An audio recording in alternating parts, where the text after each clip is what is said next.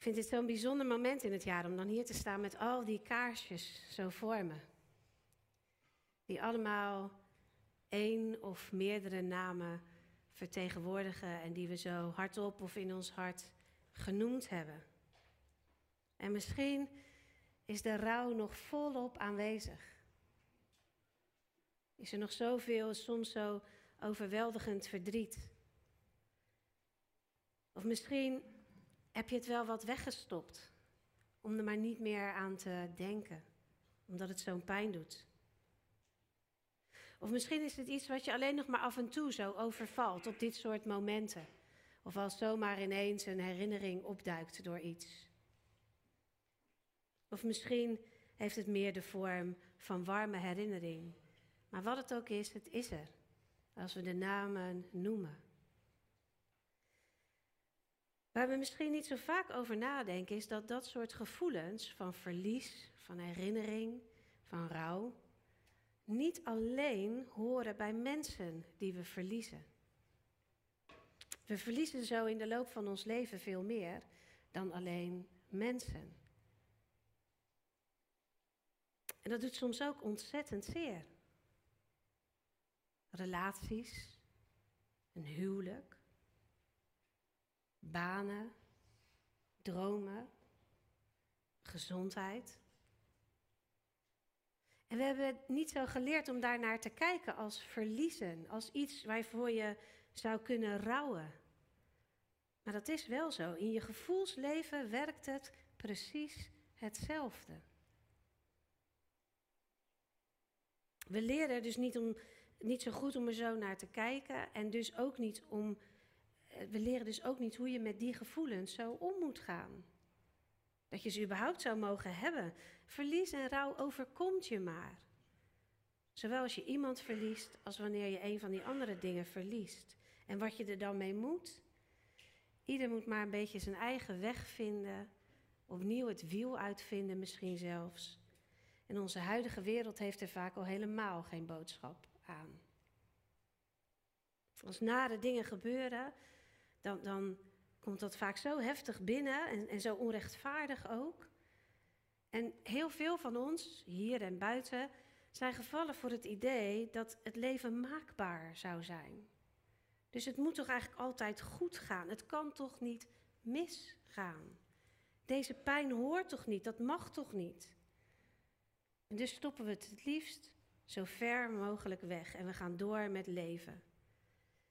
En, en, en daar waar verlies moeilijke vragen oproept, is het gebrek aan antwoorden dan weer net zo goed zo pijnlijk dat we het het liefst vergeten. Een tijdje roepen, maar het dan maar opgeven en het wegstoppen. En het gaat niet alleen om het verliezen van geliefden, maar ook rondom al dat soort andere verliezen. Wegstoppen en door. Herken je dat? Wegstoppen en door. En niet zelden leidt dat tot ziek worden, problemen, depressie, burn-out, verslaving aan internet of aan werk, de workaholics, aan eten of shoppen of zelfs alcohol of drugs of pornoverslaving, wat het ook maar is.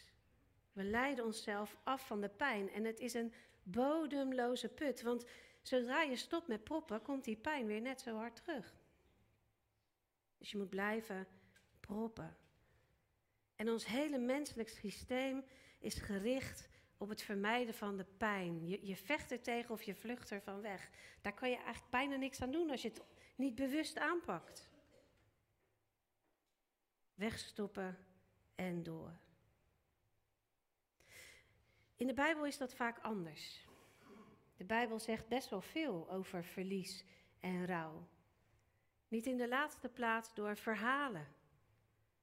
Want het hoort bij het leven van elk mens. Dus ook van elke gelovige, van elk kind van God.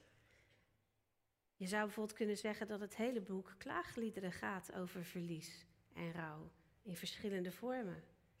En zo'n zeventig procent van de psalmen gaat over verdriet en pijn. En dan heb ik het nog niet over Jezus die huilde, in diepe pijn was, bij het verlies van zijn vriend Lazarus. Of over Job, die alles verloor. En dan bedoel ik ook echt alles. Alles. En juist omdat in dat alles misschien ook wel iets zit wat jij in je leven verloor, wil ik het verhaal van die Job nog eens onder de loep nemen vandaag. Om te zien wat we kunnen leren van Job over het omgaan met verlies. We gaan rouwen met Job. Voor ik dat doe, wil ik één ding kwijt over het boek, eh, over het boek Job. Bijbeldeskundigen zijn het er echt behoorlijk over eens dat dat boek geen geschiedenisboek is. Dat het niet een opgetekend verhaal is over wat een, een persoon die Job heette zo is, precies zo is overkomen. Natuurlijk geldt dat niet voor een, een relatief klein deel van de gelovigen die alles, waarvoor alles letterlijk genomen moet worden. Maar de meeste Bijbelwetenschappers zijn het hier echt over eens. Job zou je kunnen zien als een parabel zoals Jezus ze later vertelde in het Nieuwe Testament. Maar dan in de vorm van de verhalen zoals dat in het Oude Testament doorverteld werd. Dat wil niet zeggen dat we, niet, dat, dat wil niet zeggen dat we zeker weten dat er nooit een Job was. Misschien was er best een Job. En misschien is hem ook wel ellende overkomen en was hij de inspiratie voor dit verhaal. Zoals een, za- een zomaar een zaaier een inspiratie kon zijn voor een parabel van Jezus. Maar het gaat over beeldspraak, interpretatie, verhalende vormen, belevingstaal en nog veel meer. Dat, dat, dat God en de duivel het hier op een akkoordje lijken te gooien, is niet bedoeld als dé les om hier uit te halen. Dat is een vertelvorm. Het is niet eens bedoeld om er geloofsvragen over, na te, over te gaan stellen. Daar gaat het verhaal niet over. Alles draait in het verhaal om wat er met Job gebeurt. Wat, waar, we, waar wij ons in kunnen herkennen en wat we van hem kunnen leren. Nou, Job dan. Voor wie hem niet kennen, als de quote vijfhonderd in Bijbelse tijden had bestaan, dan had Job in de top drie gestaan, denk ik. Zo ongeveer. Even voor je beeldvorming. Hij had zeven zonen, drie dochters, zevenduizend schapen, drieduizend kamelen, vijfhonderd ossen, vijfhonderd ezels en vele, vele dienaren. Nou, de bijnaam van een kameel is niet voor niets het schip in de woestijn. Dat is een soort de Rolls-Royce onder de dieren voor iemand in die omgeving. Job was ongelooflijk rijk. En alleen daarvan had hij er al drieduizend staan. Maar dan zijn we er niet, nog niet. Want niet alleen was Job super, super rijk, hij was ook nog eens heel goed. En hoe vaak gaat dat samen in onze wereld? Er staat in vers één al, hij was rechtschapen en onberispelijk, hij had ontzag voor God en meed het kwaad. En in vers acht zegt God dat zelfs nog zelf over Job. Dus hij was ook nog eens supergoed. En in hoofdstuk vier lezen we hoe hij er ook blijkbaar nog heel vaak voor anderen was. Hulpvaardig was. Hij stond klaar met raad en daad en bemoedigde anderen en gaf nieuwe kracht, staat er. Kortom, Job was geweldig. Wat een man. Dat maakt trouwens alleen al dat je kunt vermoeden dat dit boek niet helemaal bedoeld is als precieze geschiedenis. Job wordt zo de hemel ingeprezen dat het wel haast onwaarschijnlijk lijkt. Maar goed, het zou, het zou kunnen. Maar dan komt de kwade dag. Job verliest alles in één dag. Zijn kinderen, alle tien, komen om in een afschuwelijk ongeluk. Hij verliest zijn rijkdom, zijn vee, hij wordt ziek, dus hij verliest zijn gezondheid. En de zweren op zijn huid doen zo'n pijn dat hij zich met een potscherf moet krabben om ermee te kunnen dealen. En zijn vrouw, die trekt het al helemaal niet meer. Niet zo gek natuurlijk, want zij is ook alles kwijt. Het verhaal gaat over Job, maar zij verliest het ook, allemaal. En haar woede keert zich tegen God. En dat zegt ze ook, dat Job God zou moeten vervloeken en dat Job beter kan sterven. Voor hen allebei voelt en is het zo ongelooflijk onrechtvaardig. En zo kan het leven toch niet zijn. Spoiler alert, het komt allemaal goed. Niet alleen krijgt Job uiteindelijk nieuwe kinderen en rijkdommen, maar ook zien wij zoiets van zijn weg door de rouw heen. En zien we een standvastigheid in geloof en, en in hoe zijn leven uiteindelijk verzadigd eindigt, staat er. Verzadigd, goed en gelukkig, zou je kunnen zeggen. Dus dan vraag ik me af, hoe heeft hij dat voor elkaar gekregen? Na al die verliezen. Hoe doet hij dat? En als ik dan dat boek zo bestudeer, dan gaat hij door drie fases van rouw heen. Er zijn in de wetenschap allerlei fases en studies over hoe er gerouwd wordt. Dit is niet per se wetenschappelijk onderzocht, maar dit is een Bijbels verhaal. En ik denk dat we er veel van kunnen leren. Om te beginnen geeft hij aandacht aan gevoelens. Hij propt niks weg. Hij verduurt de tussentijd en hij geeft ruimte aan iets nieuws. Om met dat eerste te beginnen, daar zijn wij meteen al vaak niet zo heel goed in. In aandacht geven aan de gevoelens. Sommigen van jullie wel, eerlijk is eerlijk. Maar velen van ons niet. En het overgrote deel van dit boek gaat over Jobs rotgevoel. Dat mag er helemaal zijn. Het gaat over zijn lijden, als ik het wat aardiger zeg.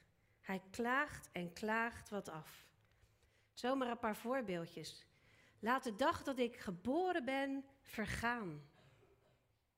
Dat had helemaal niet moeten zijn. Ik had er misschien wel helemaal niet moeten zijn. Dan had ik dit lijden niet gehad, zegt hij. Ik vind geen vrede, geen kalmte. Mijn rust is weg. Onrust bevangt me. Weeg mijn verdriet en mijn boosheid. Leg mijn lijden erbij in de weegschaal. Zwaarder is het dan het zand bij de zee. Zo gaat hij maar door. Als je zijn hele klaagzang leest, dan zou je zomaar wat weerstand kunnen voelen. Want het is best wel veel. Maar eigenlijk komt dat misschien wel omdat wij zo gewend zijn dingen te zeggen als, joh, kom op, komt wel goed. Het valt toch allemaal wel mee. Tijd heelt alle wonden. Omdat wij gewend zijn het weg te stoppen en niet te mogen zeuren of klagen. En ik weet niet hoe het met jou zit, maar ik zeg dat ook wel eens, vooral tegen mezelf, niet zozeer tegen anderen. En ik weet dat het niet goed voor me is, maar het gaat ook vaak helemaal niet zo bewust. Ik herken me vooral in het vergelijken met erger. Ken je dat? Alsof lijden een wedstrijd is. Ook wel relativeren genoemd. Er is, iemand an, er is immers altijd wel iemand te bedenken die erger lijdt dan ik. Dus bij mij valt het heus wel mee. Ken je dat? Dus ik moet er maar niet te veel aandacht aan besteden. Niet zeuren, niet klagen. En voor de duidelijkheid, een beetje relativeren is niks mis mee hoor. Maar wel als dat betekent dat je niet mag voelen wat je voelt. Als je het gebruikt als reden om het weg te stoppen. Omdat je de wedstrijd van het lijden verloren hebt. Job doet dat niet. Zeker niet. Hij stopt zijn pijn en zijn gevoelens niet weg. Hij geeft er aandacht aan en hij is er helemaal bij. Hij voelt wat er in hem omgaat en hij is er open en eerlijk over. En dan hoor je soms mensen zeggen, juist in mijn nood was God zo dichtbij. Ik ken ze, onder jullie. Juist toen was zijn troost en zijn kracht en zijn aanwezigheid zo onwijs voelbaar. Dat was niet zo bij Job. Bij Job is het anders. Hij zoekt en hij roept. En er is wel iets van contact tussen hem en God. Er is verbinding, de relatie is niet weg. Maar er is wel een ravijn van, van woede en verwarring en verdriet tussen hem en God in. En het mag er allemaal zijn. Dus dat is de eerste stap die Job ons leert. Aandacht geven aan wat je voelt. Wat het ook is. Wie of wat je ook verloren hebt. Voelen wat je voelt. Boosheid, verdriet, frustratie, onbegrip. Het mag er allemaal zijn. En dan komt die tweede fase. de tussentijd verduren. En even voor de duidelijkheid, het volgt elkaar niet allemaal zo netjes op. Niet in het verhaal van Job en zeker niet in onze levens. Het gaat natuurlijk allemaal een beetje door elkaar heen. Dan zit je in emotie, dan zit je in wat we hier de tussentijd noemen. De tussentijd, daarmee bedoel ik als de eerste klap van de rouw een beetje geweest is. Dus als de gevoelens niet meer de hele tijd zo overweldigend zijn. En dat de vragen komen waar je echt mee worstelt. Niet meer alleen als uiting van emotie, maar ook omdat je echt wanhopig verlangt naar het antwoord. En ook hier zien we dat Job die niet wegstopt, maar ze allemaal stelt. En je herkent je vast in die vragen. Wat gebeurt hier? Waarom overkomt mij dit? Kan God het niet schelen? Waarom grijpt hij niet in? Waarom doet hij niks? Kan hij dit niet voorkomen? Waar heb ik dit aan verdiend? Vragen waar de meesten van ons geen werkelijk antwoord op vinden. In ieder geval niet aan deze kant van de eeuwigheid. Ook Job, die al die vragen stelt en ze uitroept naar God, krijgt in dat hele boek geen bevredigende antwoorden. Het spijt me.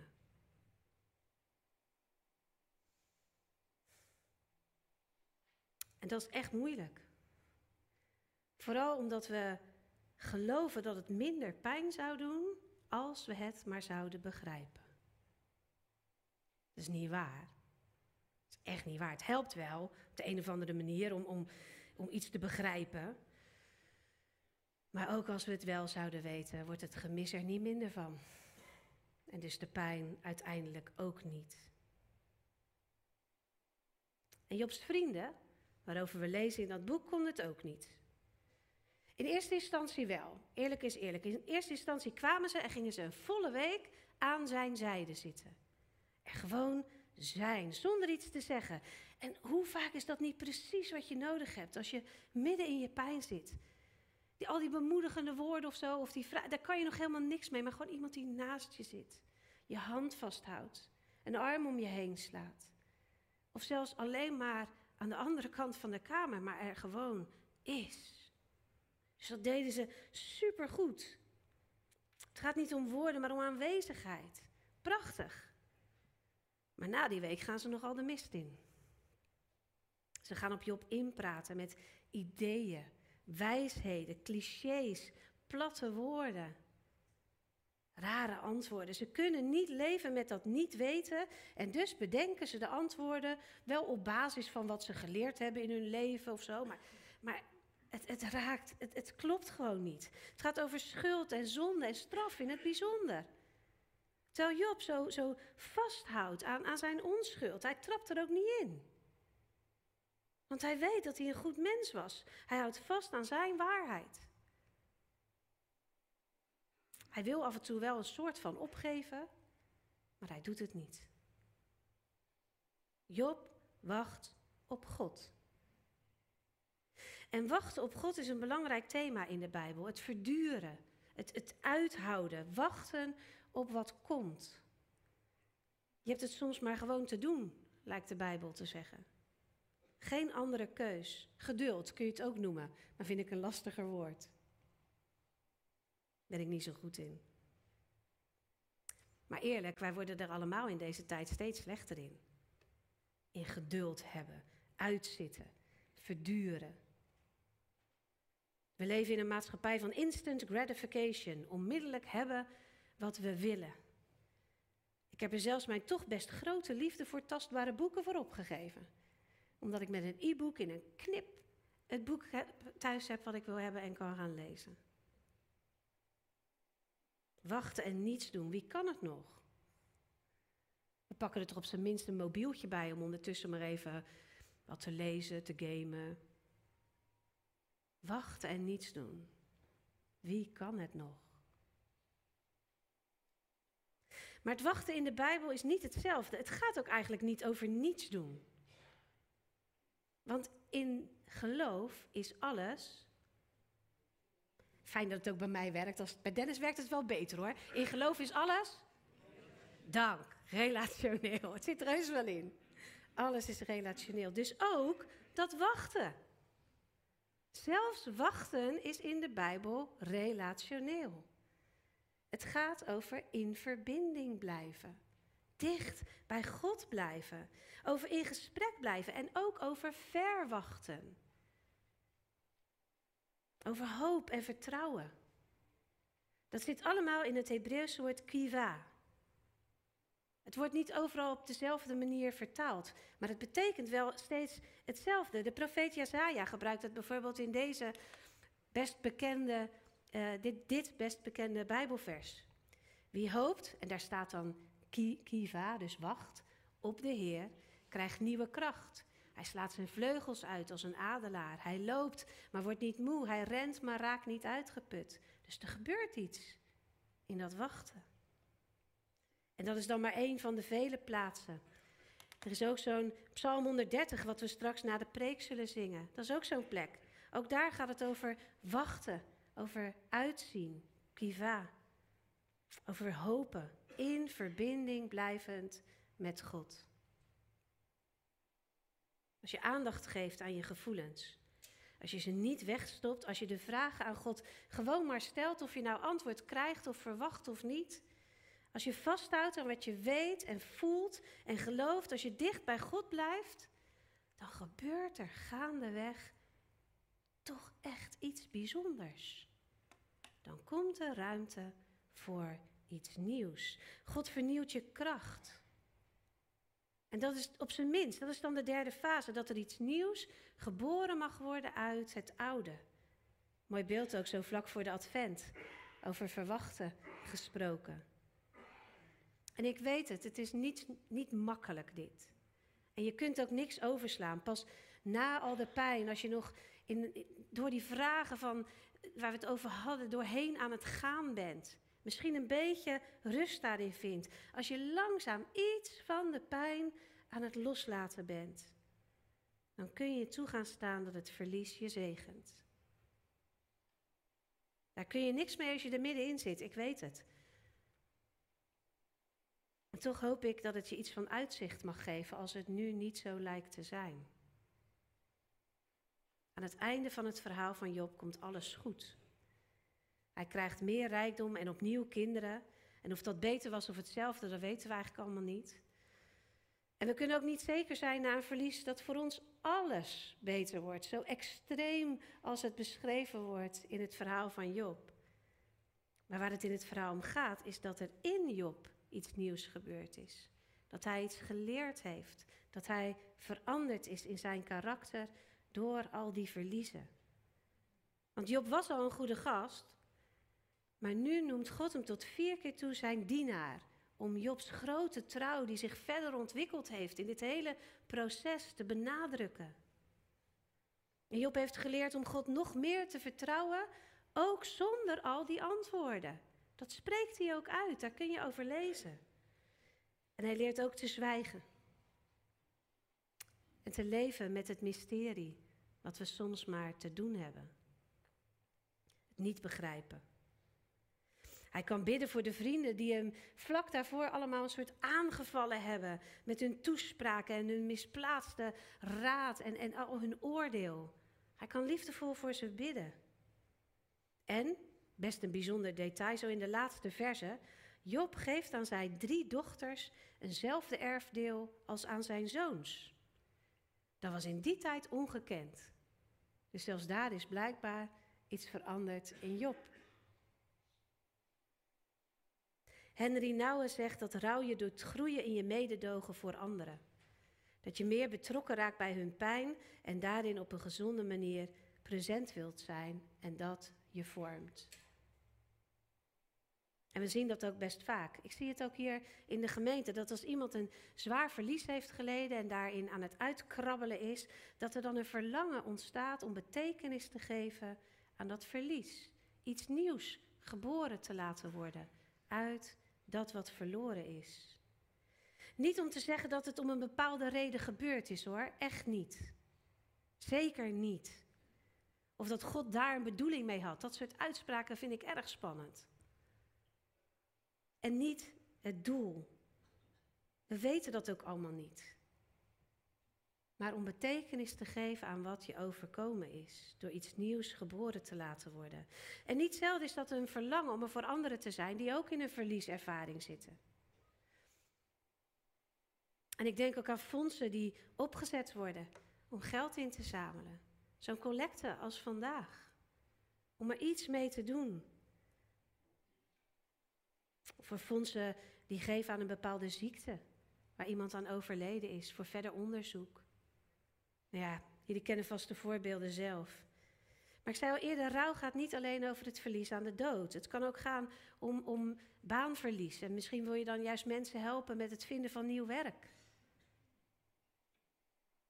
Of mensen helpen die in schulden terecht zijn gekomen, omdat je iets zelf, omdat jou iets wat daarop lijkt overkomen is.